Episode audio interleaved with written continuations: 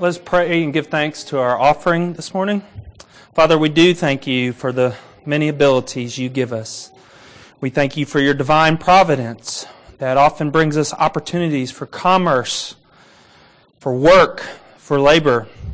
I remember the uh, brother in Christ last week sharing his need for a job. We pray that that has come to fruition. And anyone else who needs work, Lord, that you would uh, allow them to find labor to provide for themselves and their families. But until they that comes, Lord, help them to trust in you. Father, thank you for the health you give us, our families. Thank you for the wisdom and discernment you give us as we make decisions each and every day. And help us, Lord, to be humble and to have our hearts of gratitude and thanks, knowing that every good gift, every good gift comes down to the, from the Father of lights, with whom there's no variation nor shifting shadow. We thank you for your loving kindness to us, Jesus. And Lord, we ask that we would use the gifts that you have given us to give back to you and invest those treasures that they might produce fruit, yea, 30, 60, or 100 fold. And we ask that in Christ's name. Amen. If you have your Bibles, let's turn to the book of Malachi again. And uh, we will continue on in that. Malachi chapter 1. And we're going to look at the second part of Malachi's mirror, part 2. Um, this was a, one of those sections that you get sometimes preaching that is too long for one sermon. Uh, but it's all deals with the same topic, and it's Malachi's uh, words to the priest at that time. So let us give our attention to the reading of God's Word. A son honors his father, and a servant his master. If I then am a father, Father, where is my honor? And if I am a master, where is my fear? says the Lord of hosts to you, O priest, who despise my name. But you say, How have we despised your name? By offering polluted food on my altar. But you say, How have we polluted you? By saying that the Lord's table may be despised. When you offer blind animals in sacrifice, is that not evil? And when you offer those that are lame or sick, is that not evil? Present that to your governor. Will he accept you or show you favor? says the Lord of hosts. And now entreat the favor of God that he might be gracious to us. With such a gift from your hand, will he show favor to any of you? says the Lord of hosts. Oh, that there were one among you who would shut the doors, that you might not kindle fire on my altar in vain. I have no pleasure in you, says the Lord of hosts, and I will not accept an offering from your hand.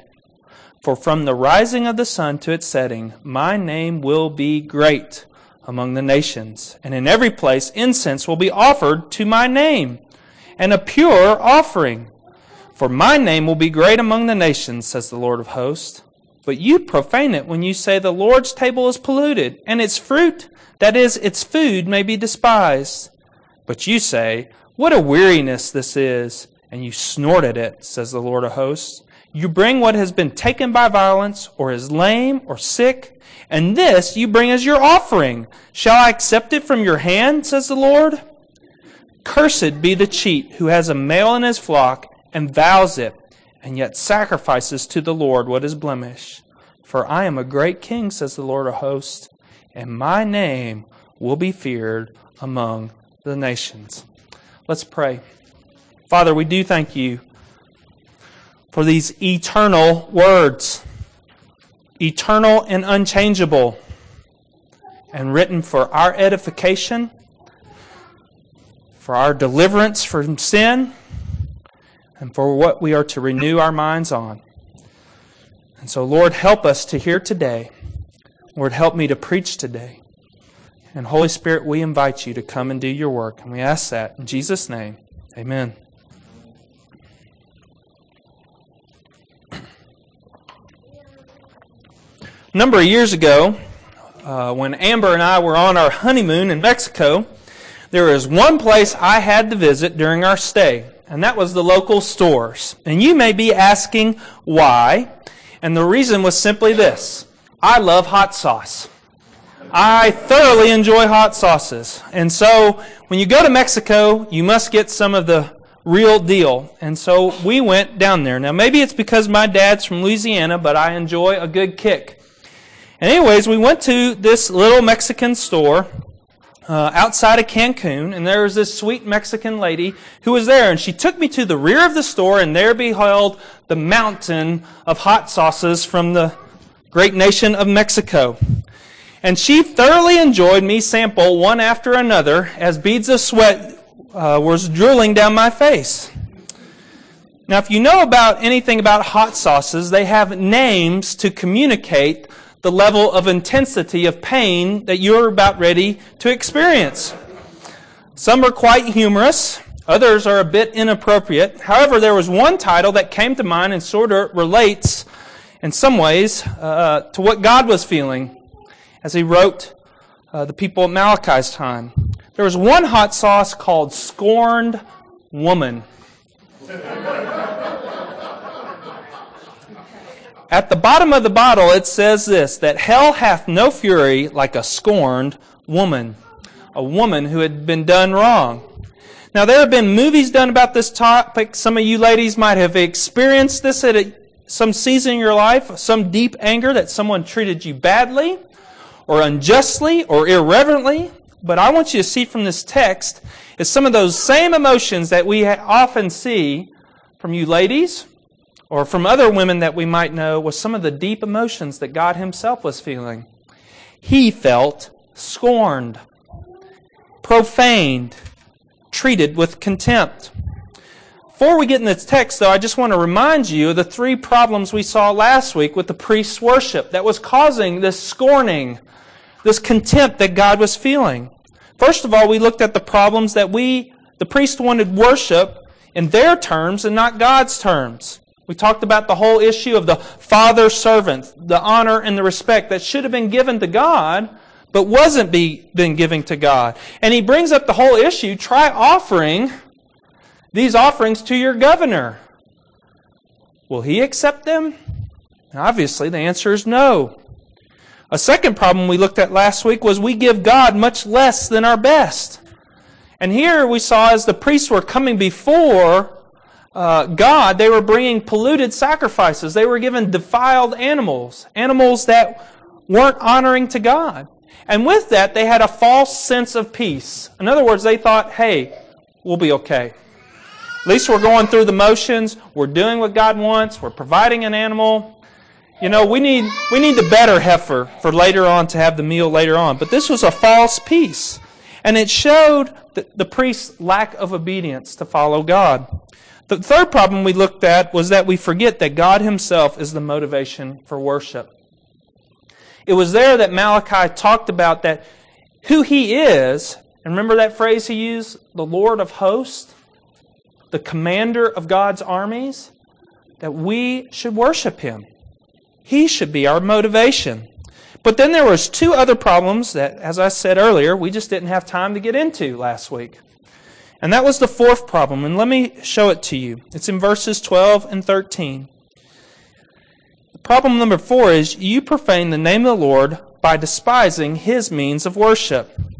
Verses 12 and 13. But you profane it when you say that the Lord's table is polluted, and its fruit, that is, its food, may be despised. But you say, What a weariness this is! And you snort at it, says the Lord host. You bring what has been taken by violence or is lame or sick, and this you bring as an offering. Shall I accept that from your hand, says the Lord? Malachi, God's messenger, is telling us that the priests are profaning it. And the question we need to ask is what is the it? And I believe the it that it is referring to is God's name, His character, who He is. Now, a name is something important, isn't it? It's what we're identified by. It's what makes us unique or special that we sort of label that uniqueness because none of us are alike. All of us are different. Even identical twins are different in their personalities and characteristics, though they might look the same. But a name has real power. And to lose a name is a great humiliation. A number of years ago, when I worked at the University of South Carolina, I worked primarily with black college students. And many of them, as you know, had the last names of Smith, Roberts, O'Neill. And their uniqueness as Africans, as their heritage, was taken away from them. They were renamed. Well, during that time, I got the privilege to go on a missions trip. And as I went on this missions trip, I was the only Caucasian on the whole trip. Everybody else who was American was African American.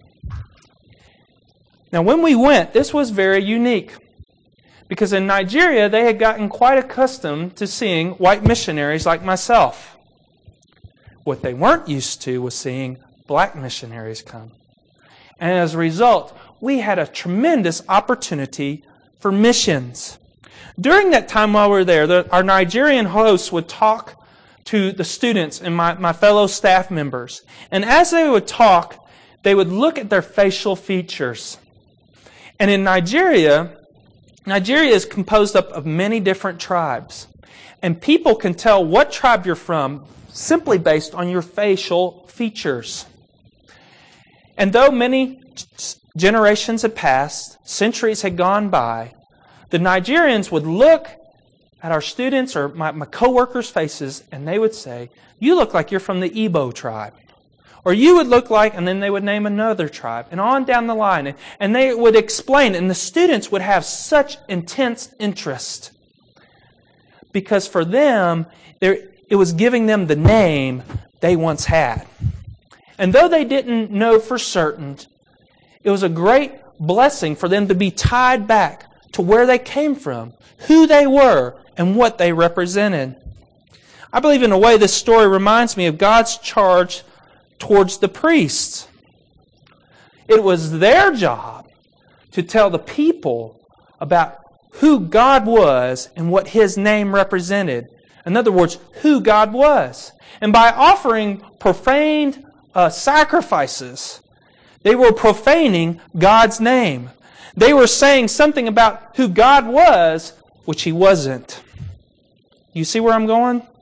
They were displaying before these people something that was not true about God, and they were profaning His name. And not only did they profane it, the text says they despised it. Look with me. It says, You profane it when you say the Lord's table is polluted, and its fruit, that is, its food, may be despised. You see, they looked down on God's reputation. They despised what was offered there before them. They didn't even care about it. In other words, their hearts were in some other places. Listen to these words that Moses charged uh, the priests. Leviticus 22, verse 2. Tell Aaron and his sons to treat with respect the sacred offerings the Israelites consecrate to me so that they will not profane my holy name. I am the Lord. And then a few verses later in verse 9, it goes on to say that the priests are to keep my requirements so that they do not become guilty and die for treating them with contempt. I am the Lord who makes them holy. You see, the great temptation, a great temptation for anyone who is in ministry, and I'm preaching to myself here, is that we can become callous with the holiness of God. It is a very real temptation because I get up here and I do this again and again. The elders deal with the affairs of the church again and again. The deacons deal with the affairs of service and finances with the church again and again. The female leaders of a church who read the, the, the Protestant Women of Chapel or WIC, Women in the Church here in the PCA, we can become callous with very holy things that God entrusts us with. And I believe these priests have become callous. They have forgotten the very holiness that God called them to handle these sacred items with. If I come up here contemptuously and just haphazardly speak God's word, that will trickle down to you in the pews. We see this In many of our churches right now, I'm reading a wonderful book, and I would encourage you to get it called Christless Christianity. It's done by a guy named Michael Horton, and it's called, and its subtitle is Alternative Gospel of the American Church. And in it, he talks about how our churches are losing the very doctrine that makes us Christians. In other words, what matters is our self esteem or our self help book. This isn't seen as the Word of God, it is now the self help book. And, dear friends, that can happen very easily, and it is happening in our church.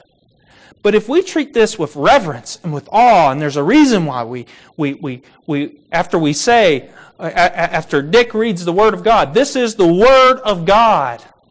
This isn't the suggestions of God or the self help or the improvements or something to uh, give you chicken soup for the soul.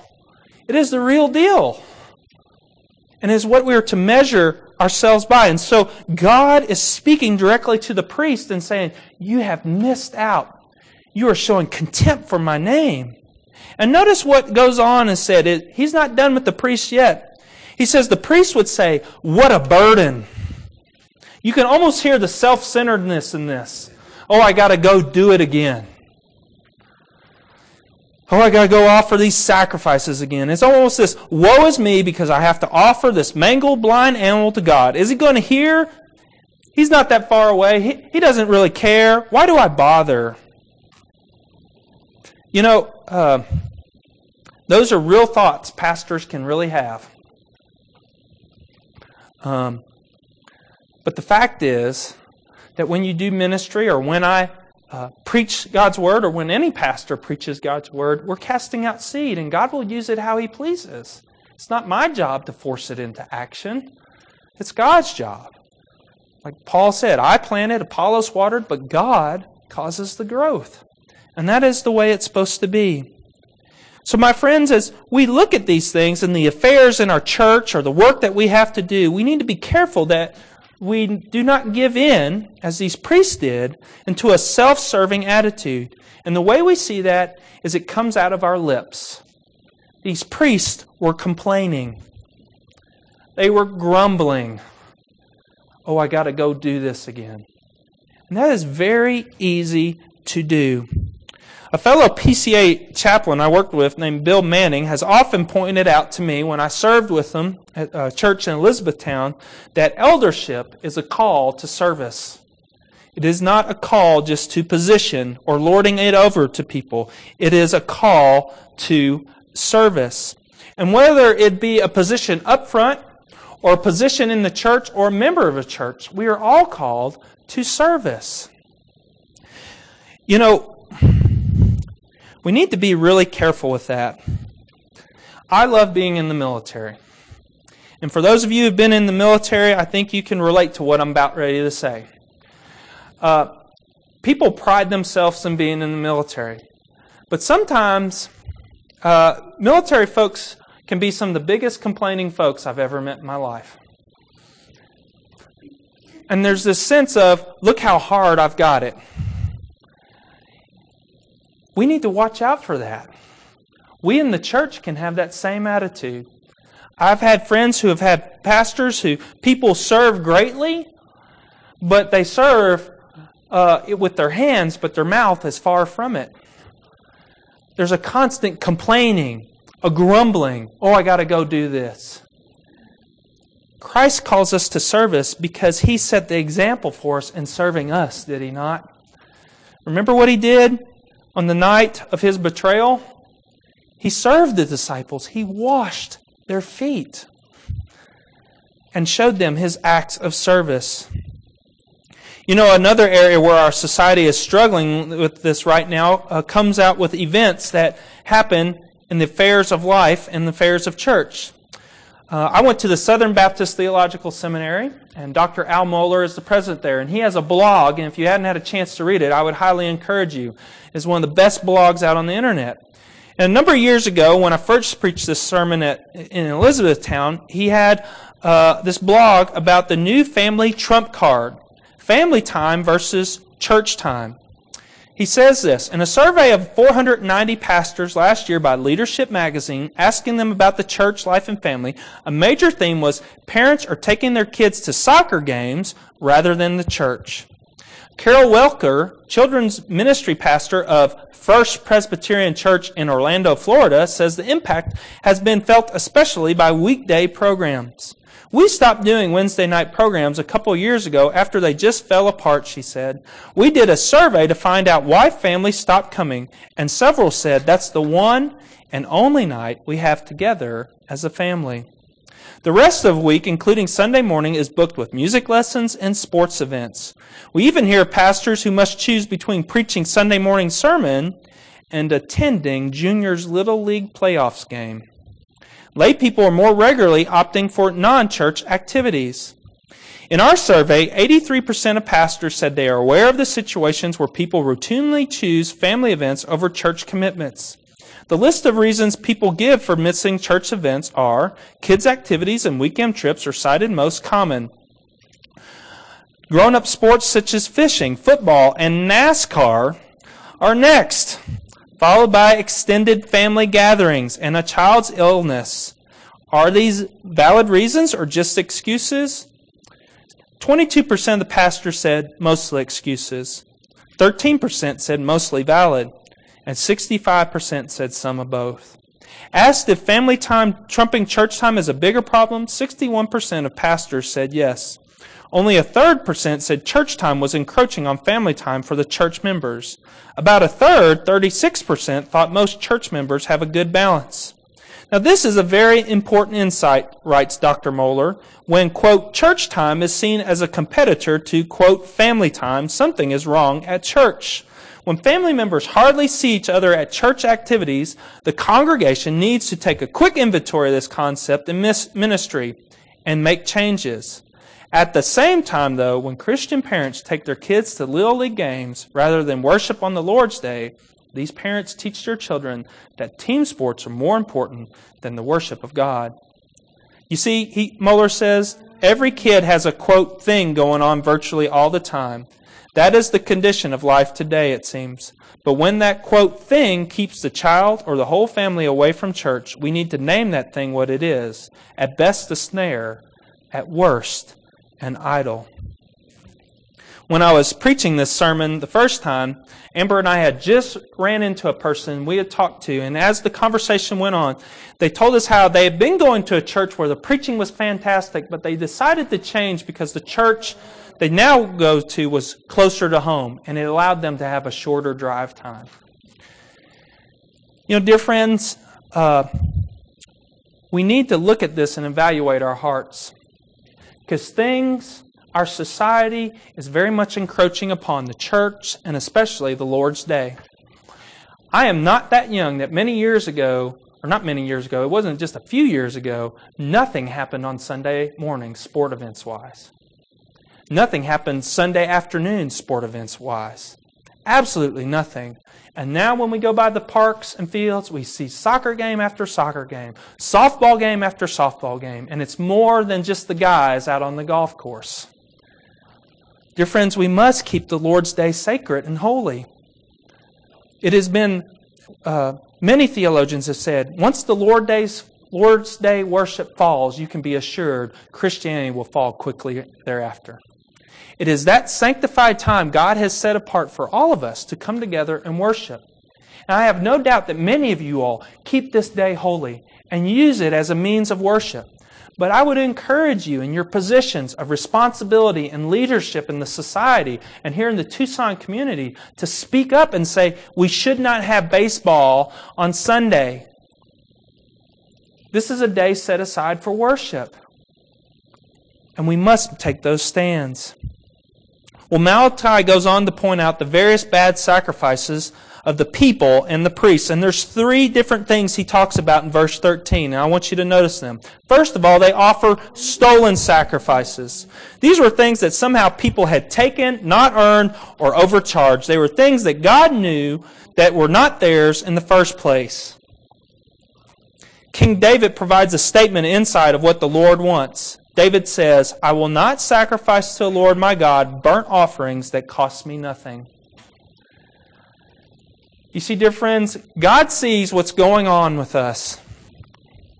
And in an increasing day where fraud is happening, we at the church need to realize that God has eyes on the very things we do on our computers, in our investments, whatever they may be, in our work practices. And He wants us to have a purity, a truthfulness about it, so that when we give those offerings to Him, they are acceptable in His sight. There is so much, the reason why I bring that up is there is so much white collar crime happening in America today that people want to just of a slap on the wrist, or it's not really that bad, or many people are doing it. God says if you're bringing in those offerings, you are no guilty than these priests that are offering stolen sacrifices. He sees with such a pure eye. Next, he says in verse 13, you offer unworthy sacrifices. These sacrifices have the idea that offering was given not up to the standards of God. You may ask, we, we must ask the question then, why does God ask for a certain standard? And I believe it's simply this He wants to be respected. If there is no standard, there is no level of respect.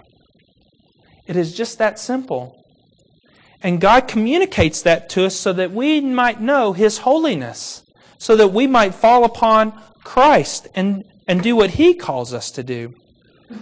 We may ask ourselves if we're continually grumbling, does God hear the praise of our lips? If we are continually lusting, does God acknowledge our love for our spouse?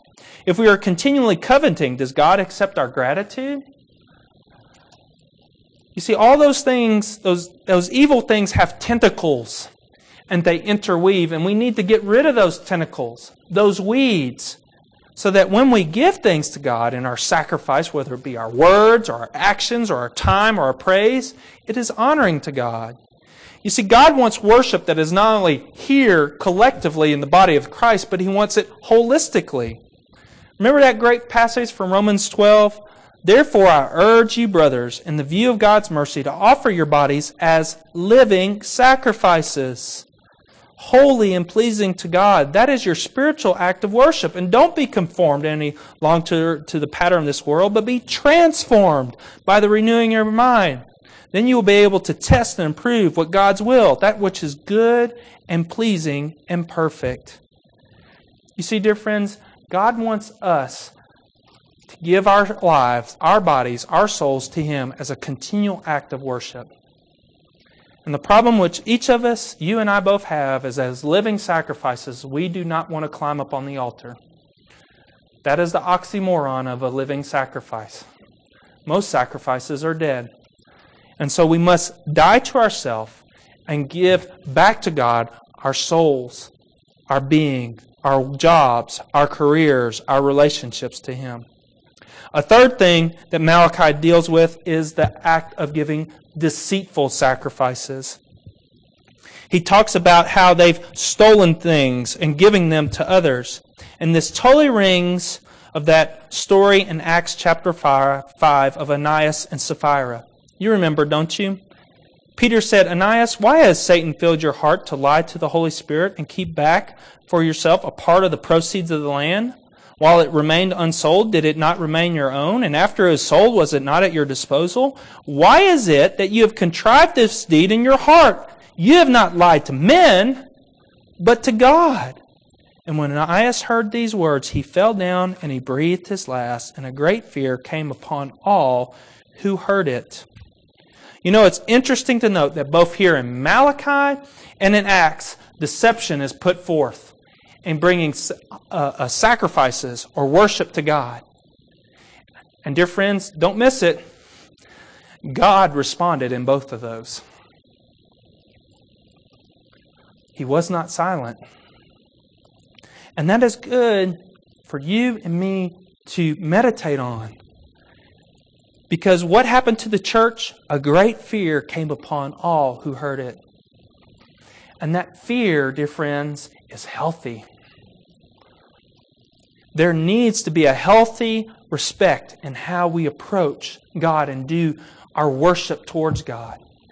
It is so tempting for all of us to profane it, to not give what He call, requires us. Because right now we live in a world where things are much more accepting that wasn't many years ago. Right now, dear friends, as you're reading in the news about this governor in, in South Carolina who had this affair, and the whole argument goes, well, this is personal, but it doesn't relate to his work. Well, yeah, it does. If you're going to be deceiving over here, what makes us think you're not going to be deceiving over there? It is just that simple. And so we need to give our worship to God in a pure standard because God sees with such a pure eye. Well, let's look at our fifth problem. The fifth problem the priests had was this they forgot God's all consuming purpose. And what is God's all consuming purpose? It is the worship of Himself. Look at verse 14. For I am a great king, says the Lord of hosts, and my name will be feared among the nation. You see, as a great king, Malachi is reminding the priests how much more they would give better things to their governor. But now in verse 14, he reminds them again who this is that they are worshiping. This is the Lord of hosts. He is the leader of the army of God. He is indeed the great king. And he, not the governor, not their goals, not the applause of the people, is the one to be worshiped. Because he is the God King. The writer of Hebrews tells us that Jesus is like Melchizedek. You remember Melchizedek? He was the priest of Salem. And when Abram had went in and got back his brother Lot, the king of Sodom and Gomorrah came out to him, and Abram wouldn't give him a single honoring, anything. But when Melchizedek came out, who was both king and priest, he gave him a tithe, and that was to point to Christ. The writer of Hebrews tells us that he is both God and king. And when meeting him, Abraham offered him offerings, a tithe, so that he might worship God. Questions we need to ask ourselves, brother and sister in Christ, is how do we see Jesus? Is he king or just a friend? He is a friend, but he's also king. Right now, uh, I'm reading my kids uh, the Chronicles of Narnia. If you've read the Chronicles of Narnia, there's great little scenes when the kids do something a little wrong. And they come up and then they have to meet Aslan. Aslan does a, usually a couple things. Sometimes he looks at them, right, Jude? Yeah. But if, these, if they're a little testy with Aslan, he starts to growl a little bit. And immediately the children are reminded that even though Aslan is good, he's a good lion, but he's not a tame lion. And those same reminders need to be said to us as people. God is good, but he's not tame. We don't have control over him, he has control over himself. And that reminds us of this worship that God wants from us, that He wants us to see Him as King and Lord. So, questions to ask ourselves is when you are moved to worship, do you bend your knees to God? Does your body conform to an inward action that should be true? I realize sometimes that's not possible as as knees have problems. My wife has knee problems and she can't bend her knees and get on her knees as much as she would like. But those are some of the things that as we read the Psalms, we see them prostrate themselves, raise their hands, do all kinds of things. And those are outward expressions to conform that heart. And it's also vice versa. It shows inward actions conforming the outward body to the worship of God. Oftentimes, when we fail to see the greatness and grandeur of God, we do not find our satisfaction in Him. One of my favorite pastors is a guy named John Piper. In his book, Let the Nations Be Glad, he speaks this simple truth, and I'm sure some of you have heard it before. God is most glorified in us when we are most satisfied in Him. Let me say that again.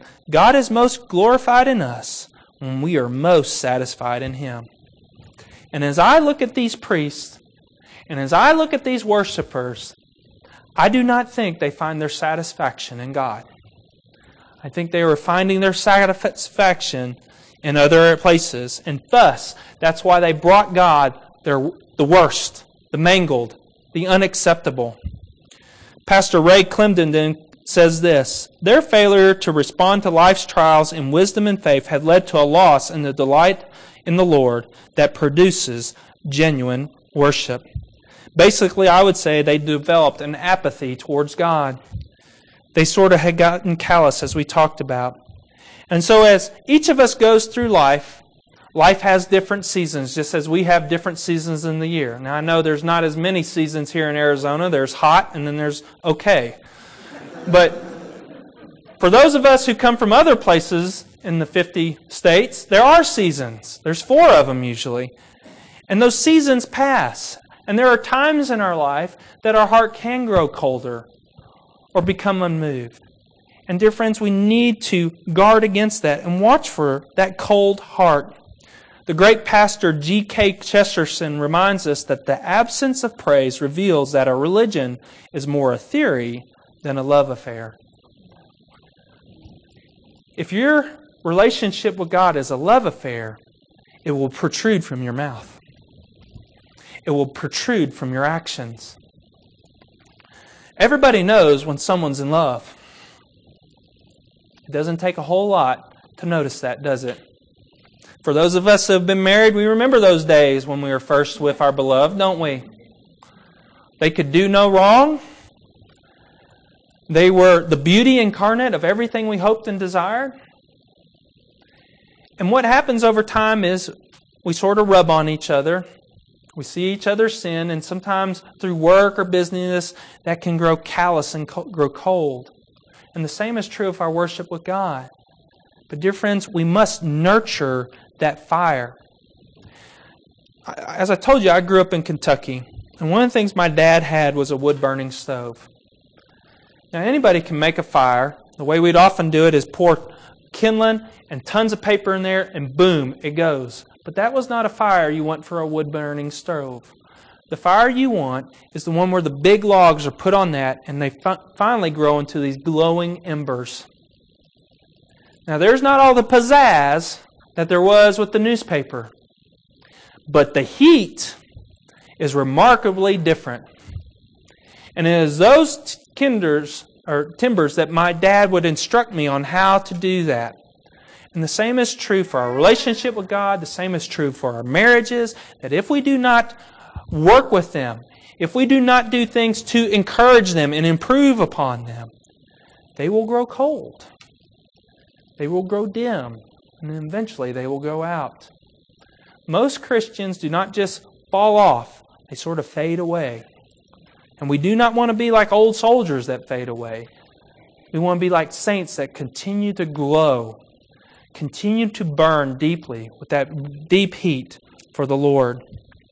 Newt Gingrich, in his book Rediscovering God in America, said this It is poignant that on the highest building in our nation's capital, the one that the sunlight hits the first as it rises the east, on that monument that was set up to honor our nation's first president, George Washington, are the Latin words Laus Deo. And Laus Deo means simply praise God. It is that simple. Our forefathers on this great experiment in America wanted to credit the very rights we possess as coming from the Almighty. And how much more should those words be uttered from our mouths when we have been freed from the, tyranny of sin, the unpleasantries of the devil, and the harshness of our world through, through Christ? Unless we miss it, God tells us that He is the great King, and His name will be feared among the nations.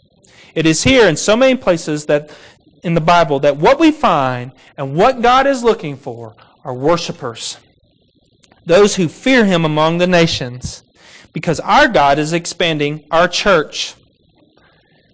He wants to spread it. And you may ask the question then, well, is missions the ultimate goal of the church? No, worship is. Missions exist because worship does not. Worship is ultimate and not missions because God is ultimate and not man. You see, when this age is over and countless millions of the redeemed fall on their faces before the throne of God, missions will be no more. but worship will continue on.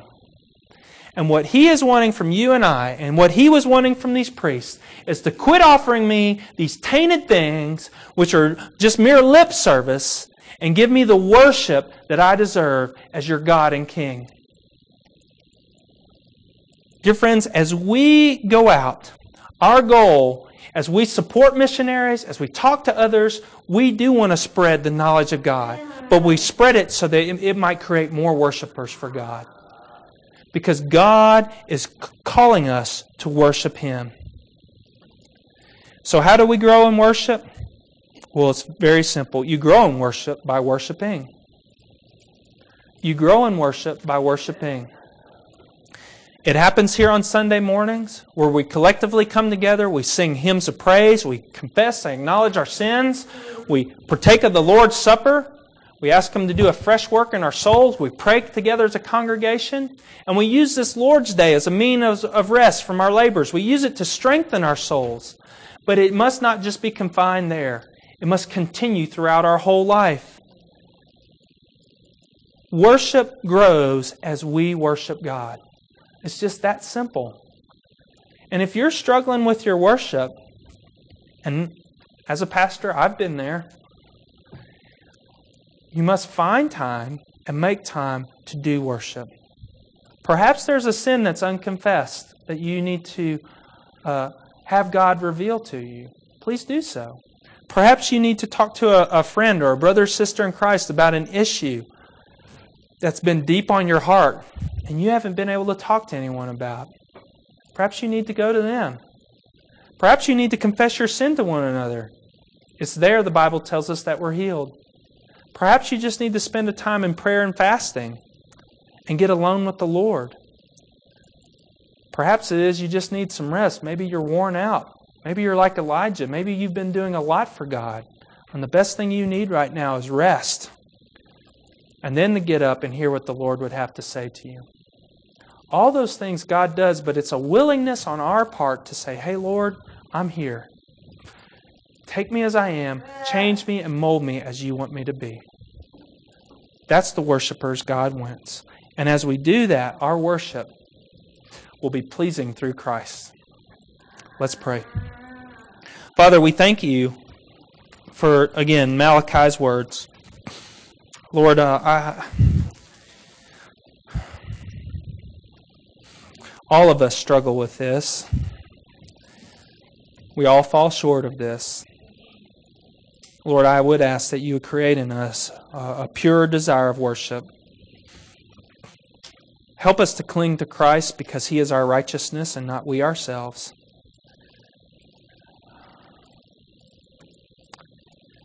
Uh, Lord, please use us. Give us the rest we need. Guard us from temptation. And Lord, renew our minds by these eternal truths. And we ask that in Christ's name. Amen.